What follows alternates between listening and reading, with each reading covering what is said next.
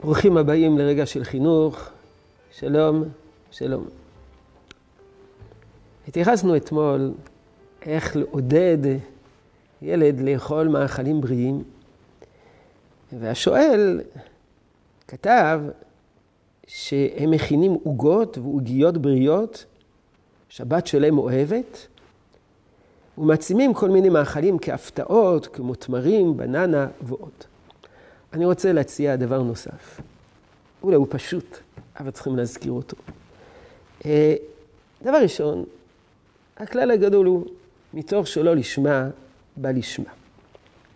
זאת אומרת שילד קטן, אנחנו לא תמיד מצליחים להנחיל לו את מלוא התובנות, אבל אנחנו מרגילים אותו, ומתוך שלא לשמה, בא לשמה.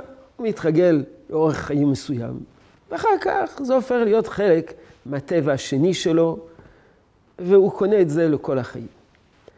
אבל אם אנחנו מבקשים בענייני, בסוגיית המאכלים, אה, להרגיל ילדים לסוג מסוים של מאכל, כאשר מבחוץ יש כל מיני מאכלים מפתים, אז צריכים לזכור שבענייני אוכל, אחד הגורמים המאוד משפיעים זה מראה עיניים.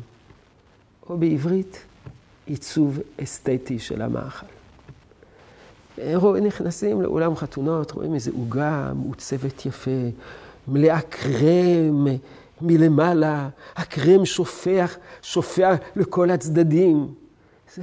העיניים נדלקות.